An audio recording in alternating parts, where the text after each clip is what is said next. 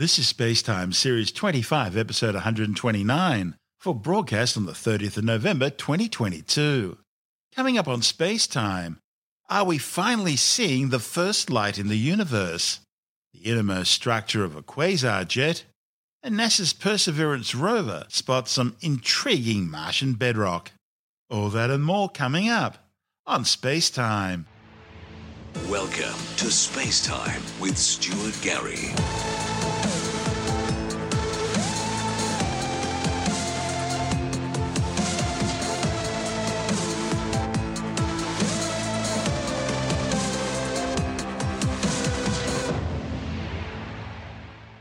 Just days after officially starting science operations, NASA's James Webb Space Telescope quickly propelled astronomers into the realm of early galaxies, previously hidden behind a veil of time and distance and well beyond the grasp of all other telescopes.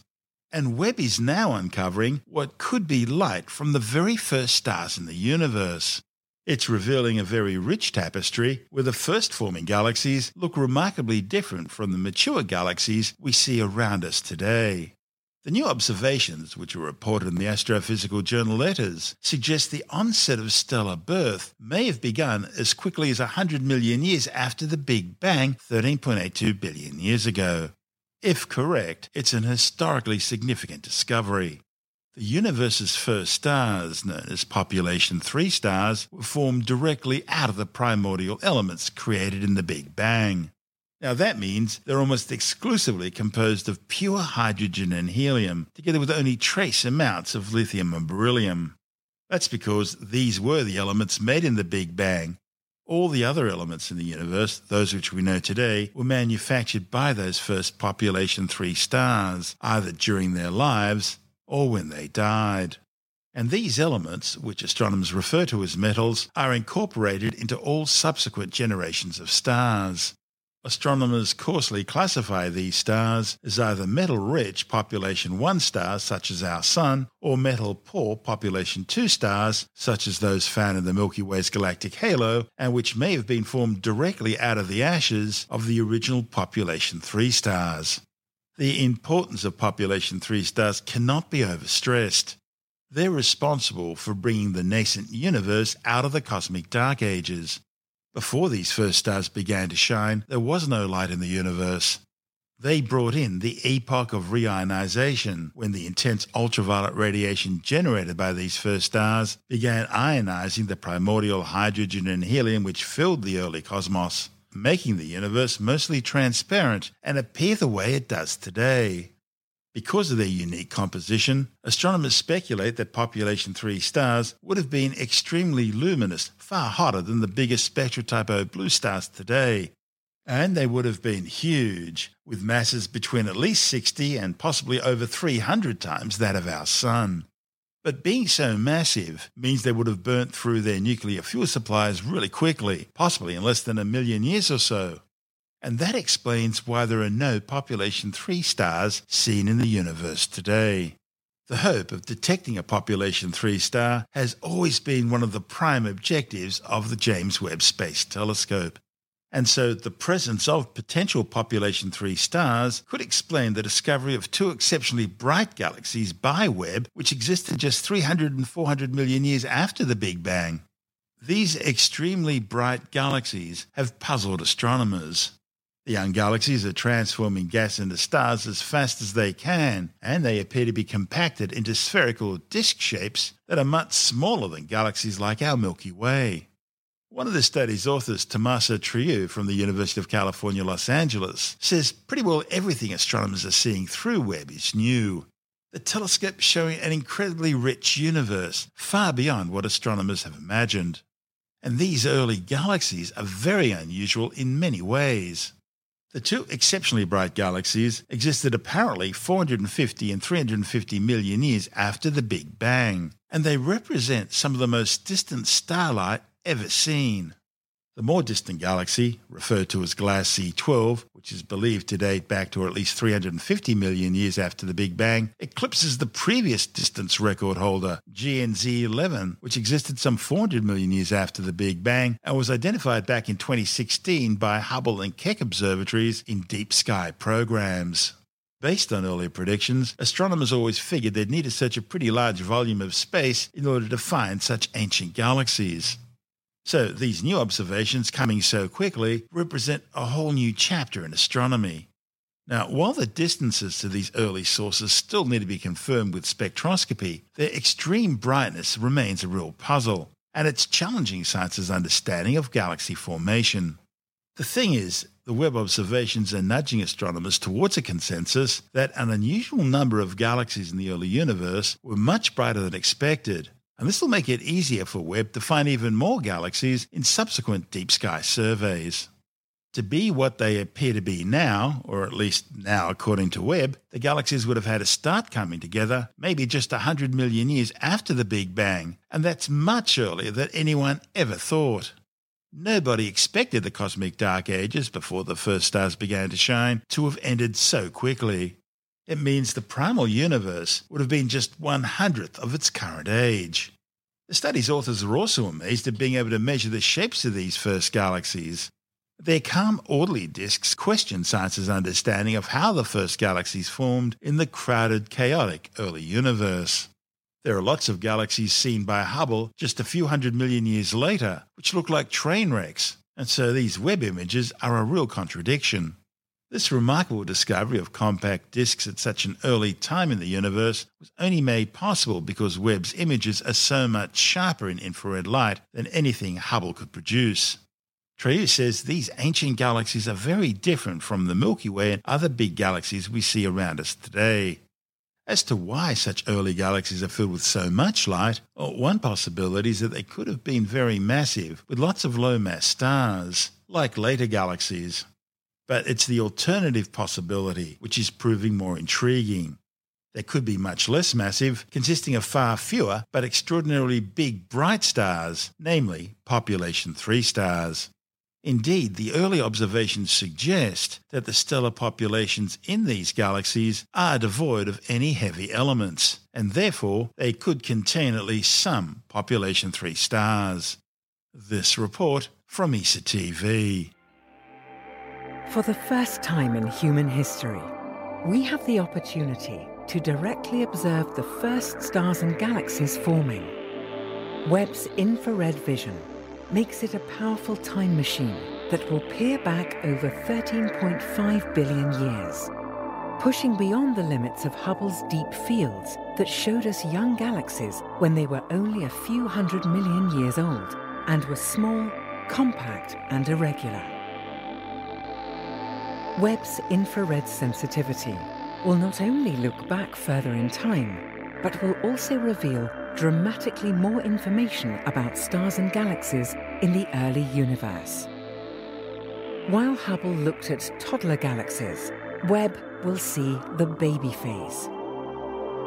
Webb's data will also answer the compelling questions of how black holes formed and grew early on, and what influence they had on the formation and evolution of the early universe. Today's universe is populated by galaxies, cosmic islands made of hundreds of billions of stars. Their sizes and shapes are vastly different, holding clues to how they formed and evolved. In the first few billion years, the universe was very dynamic, with galaxies undergoing merging events or being ripped apart, and were peppered by supernova explosions from short-lived massive stars. Operating at infrared wavelengths, Webb can observe the bulk of the light from these primordial galaxies and reveal their dust-shrouded starbirth and matter-absorbing black holes. Webb will also shed light on dark matter, the material that fills the cosmos but is not directly visible.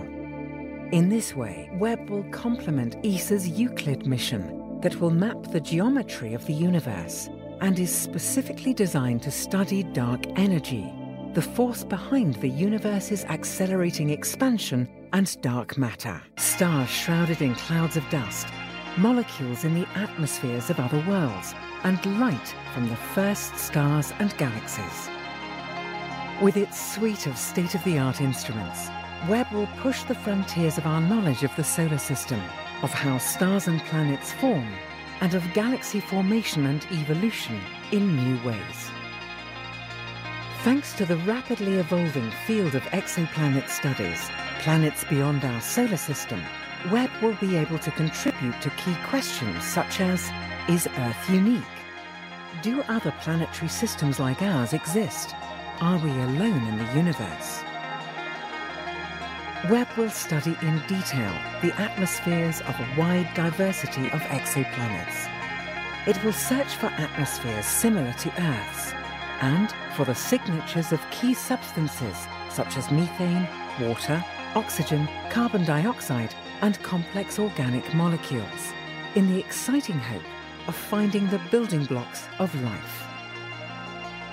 In this way, Webb will complement ESA's Atmospheric Remote Sensing Infrared Exoplanet Large Survey, ARIEL, a space telescope that will study what exoplanets are made of, how they formed, and how they evolve. Closer to home, Webb will also study the outer planets in our own solar system. Many exoplanets resemble Neptune and Uranus. Thus, studying planets in our own solar neighborhood can provide new insights for better understanding planetary formation in general. Stars transform the universe's simple elements into heavier elements and, through supernova explosions, spread them throughout the cosmos. Observing in the infrared part of the spectrum, Webb will be capable of peering through the dusty envelopes around newborn stars. Its superb sensitivity will also allow astronomers to directly investigate faint protostellar cores, the earliest stages of star birth. Webb will study brown dwarfs, dim objects with masses in between those of a planet and a star that are not themselves massive enough to start thermonuclear reactions and become fully fledged stars.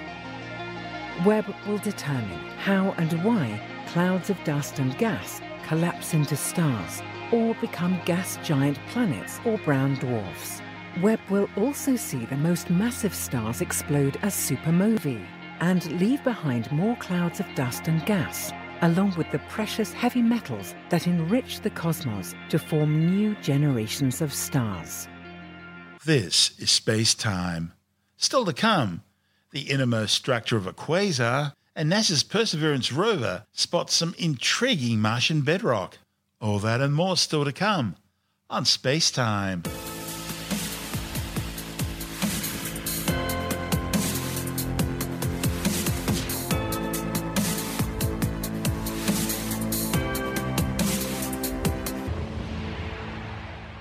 Okay, let's take a break from our show for a word from our sponsor, NordVPN. When you sign up with NordVPN, you don't just get a virtual private network, which, as you know, in this day and age is essential. You get peace of mind, knowing that your identity, your bank account details, your personal documents and information, photos, in fact, everything that makes you you in our online world, is safe from hackers. VPN stands for Virtual Private Network. It's a way of connecting to the internet through a secure connection. And this allows you to access websites without being tracked by third parties. And the best part about using a VPN is that it also encrypts all the data that you send over the internet, so no one can spy on what you're doing online. It means confidential documents remain confidential. Financial transactions, your kids' information, and legal documents are a lot safer with a VPN. And when it comes to virtual private networks, NordVPN provides you with a faster service. They have 24 hour service support and a 30 day money back guarantee if you're not completely satisfied. And as a sponsor of Spacetime, they've got a really great deal for you. Just go to our special URL, that's nordvpn.com slash Stuart Gary, and check out their money-saving packages which have been specially put together for us. What you get is the world's leading VPN service. You also get a tool that helps block malware. It'll also help block trackers and ads that you can do without. And it lets you protect your passwords and files. You'll get cloud storage as well, and all rolled up under the one low price bundle.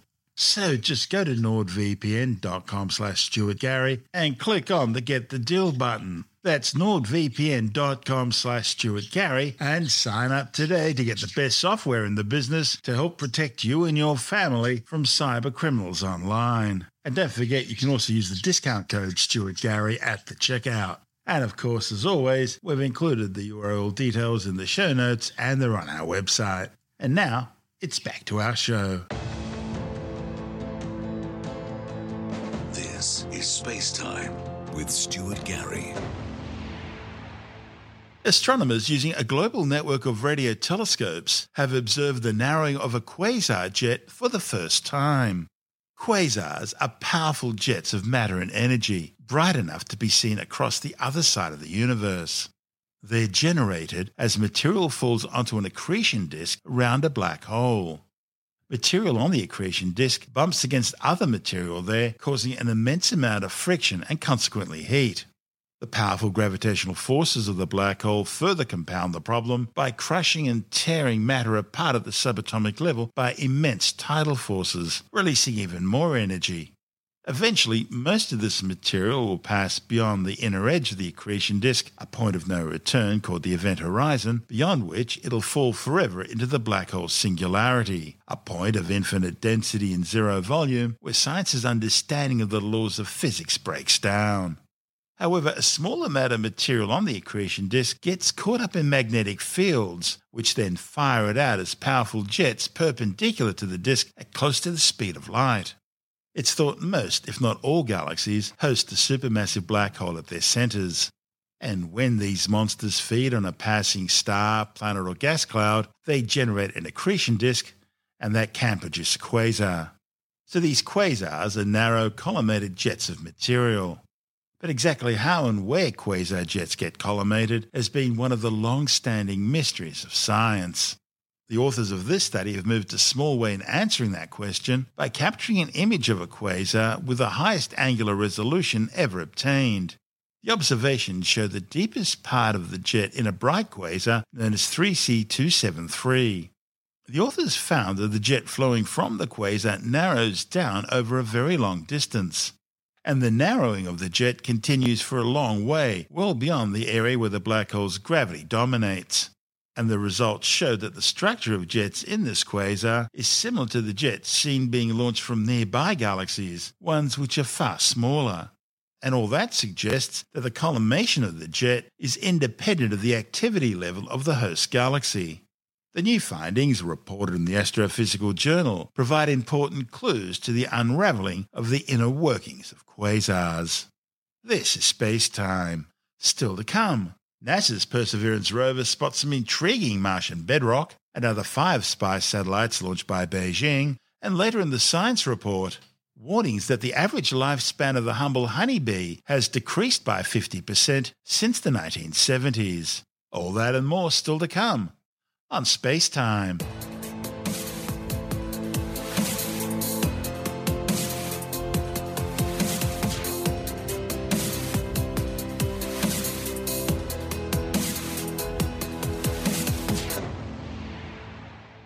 NASA's car sized six wheeled Mars Perseverance rover is targeting a new sediment rich bedrock outcrop at the base of Jezero Crater's river delta. The science team have named the area Yori Pass, and they've been eager to explore the region for several months after spotting the rock, which is similar to one Perseverance collected samples from back in July.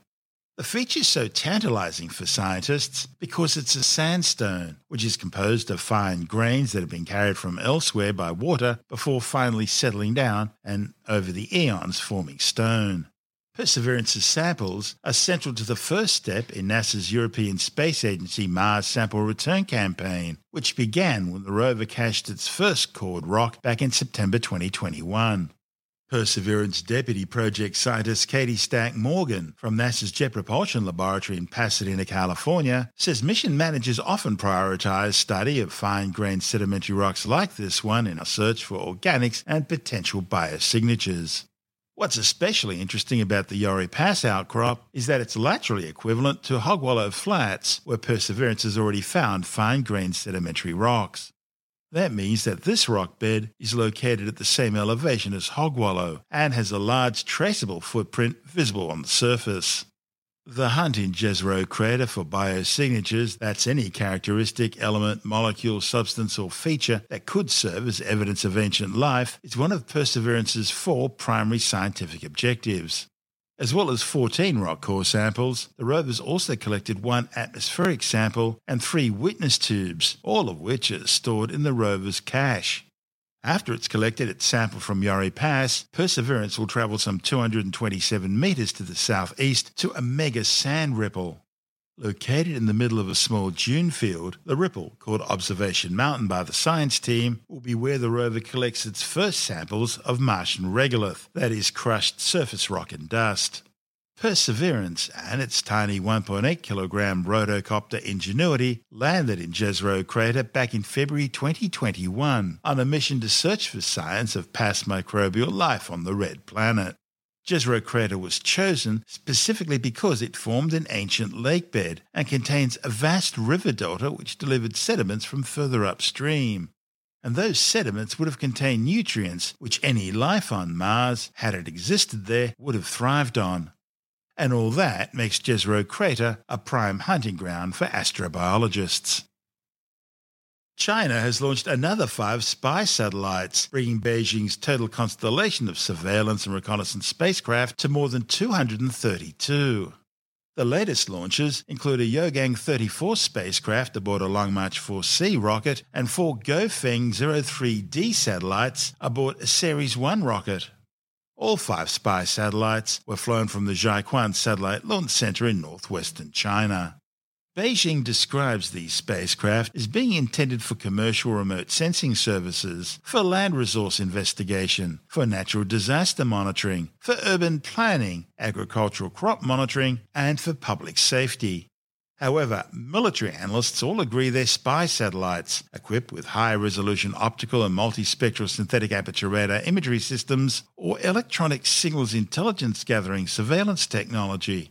It's all designed to provide continuous reconnaissance and monitoring of areas of interest to Beijing, part of what Chinese President Xi Jinping and his communist government describe as preparations for war. This is space time.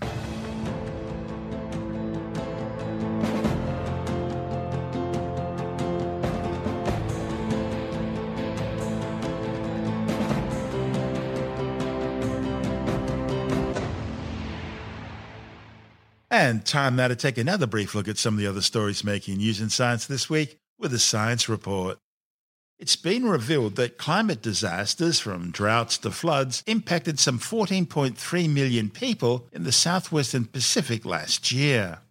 The findings by the World Meteorological Organization's State of the Climate report show that Australia suffered financial losses of $2.5 billion due to floods, while drought in Pacific nations, including Kiribati and Tuvalu, contributed to food insecurity in the region. The report goes on to say that sea level rise and ocean heat are already impacting the region. Diastolic blood pressure, that's the lower of the two numbers in a blood pressure reading, could be a cause of a neurotic personality trait.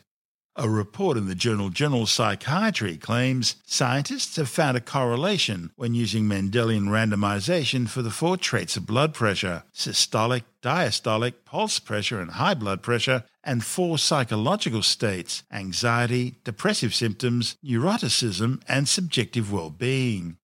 Mendelian randomization uses genetics to allow scientists to determine whether one thing causes another, rather than them just being linked. The analysis found that high blood pressure and diastolic blood pressure seem to have causal effects on neuroticism, but not on anxiety, depressive symptoms, or subjective well being. But after adjusting for multiple tests, only diastolic blood pressure was associated with neuroticism. A new study warns that the lifespan of the honeybee has decreased by 50% since the 1970s. Scientists say honeybees today are living for an average of 17.7 days compared to 34.3 days back in the 1970s. The findings by entomologists at the University of Maryland show that the shorter lifespans correspond with increased colony loss and reduced honey production. The study, which is published in the journal Scientific Reports, suggests lifespan decline is occurring independent of environmental stresses. The study's authors say the findings are suggesting that genetic factors may also be playing a key role. A new study has found that a brand of commercially available earbuds work every bit as well as a hearing aid for people with just mild to moderate hearing loss. The research reported in the journal Science compared the efficiency of standard and premium hearing aids against AirPods 2 and AirPods Pro earbuds. The authors sampled 21 participants, finding that those with AirPods 2s performed every bit as effectively as standard hearing aids in quiet environments, and AirPods Pros performed every bit as well as premium hearing aids in more noisier environments. With the details, we're joined by technology editor Alex Zaharov-Reutt from ITWire.com. They're excellent. They're noticeably better sounding than the previous AirPod Pro, the original uh, noise cancellation version. They have stronger noise cancellation. They have a smarter transparency mode where 48,000 times a second they're listening, and if they hear jackhammers or other loud noises, they'll sort of mute them to not blast your ear. And the case itself is improved. You can now charge it with your Apple Watch charger as well as MagSavers before or Qi chargers with a lightning cable. But uh, a study has come out saying that the AirPod Pro and Pro 2 are this close to being hearing aids. Now, clearly, it's that's for you know mild to moderate hearing loss. If you've got Yeah, uh, more tinnitus. serious, no, and if you've got more serious hearing problems, you will need dedicated proper hearing aids. But you know, for the price two ninety nine in the US and three ninety nine in Australia for the second generation AirPod Pros, which have longer battery life, six hours with the noise cancellation on apparently, and thirty hours with the case. So that's a definite improvement over last time and better noise cancellation. You know, you can use them uh, with their conversation boost mode to pick up on you know people speaking much more clearly. That also says that they're not absolute replacements for hearing aids, but that, that's what we just said. They're for mild to moderate hearing loss, and some people have got AirPods Pro and Pro 2, and they don't even know they can do this. So just look up Conversation Boost and uh, for AirPod Pro and turn it on and give it a go. Let you hear what people are saying at the next table in the restaurant. Transparency mode was already doing that, and that came out when the AirPod Pro came out back in 2019. Some people were already going from noise cancellation to transparency mode when talking to a, a waiter at a cafe, for example, or to somebody wanting to just hear what's going on around you. And some people said they could give them a bit of a boost to just unexpectedly hear what people were saying on the next table in the cafe. So it was already giving a, a an audio boost. Then there was a thing called Live Listen, which uh, again people might not even know they've got. It's in the control center. You might have to go to your settings to add it, add a Live Listen into your control center when you, you know, swipe down to go into it. You can add plenty more things in there. But with Live Listen on, you can put your iPhone next to a, a radio or a TV or on a table in the middle of the table, for example, and it will serve as the microphone and beam that audio directly into your ears, uh, which is a pretty nifty feature. So you can use the AirPods and the AirPods Pro in different ways to give your ears superhuman powers. I mean, that's what technology does. It gives us powers to be uh, either to get some of our lost abilities back or to become superhuman in a way. And so, very cool. That's Alex Zaharov-Reutt from ITWire.com.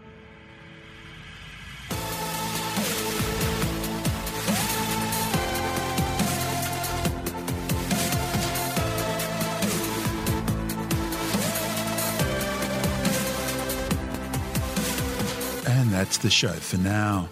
Spacetime is available every Monday, Wednesday, and Friday through Apple Podcasts, iTunes, Stitcher, Google Podcast, Pocket Casts, Spotify, Acast, Amazon Music, Bitesz.com, SoundCloud, YouTube, your favorite podcast download provider, and from spacetimewithstuartgary.com. Spacetime's also broadcast through the National Science Foundation on Science Zone Radio and on both iHeartRadio and TuneIn Radio. And you can help to support our show by visiting the Spacetime store for a range of promotional merchandising goodies. Or by becoming a Spacetime patron, which gives you access to triple episode commercial free versions of the show, as well as lots of bonus audio content which doesn't go to air, access to our exclusive Facebook group, and other rewards. Just go to spacetimewithstuartgary.com for full details. And if you want more space time, please check out our blog, where you'll find all the stuff we couldn't fit in the show, as well as heaps of images, news stories, loads of videos, and things on the web I find interesting or amusing. Just go to spacetimewithstuartgary.tumblr.com. That's all one word, and that's Tumblr without the E. You can also follow us through at Stuart Gary on Twitter, at Spacetime with Stuart Gary on Instagram, through our Spacetime YouTube channel. And on Facebook, just go to facebook.com forward slash spacetime with Stuart Gary. And Spacetime is brought to you in collaboration with Australian Sky and Telescope magazine, your window on the universe. You've been listening to Space Time with Stuart Gary. This has been another quality podcast production from Bitesz.com.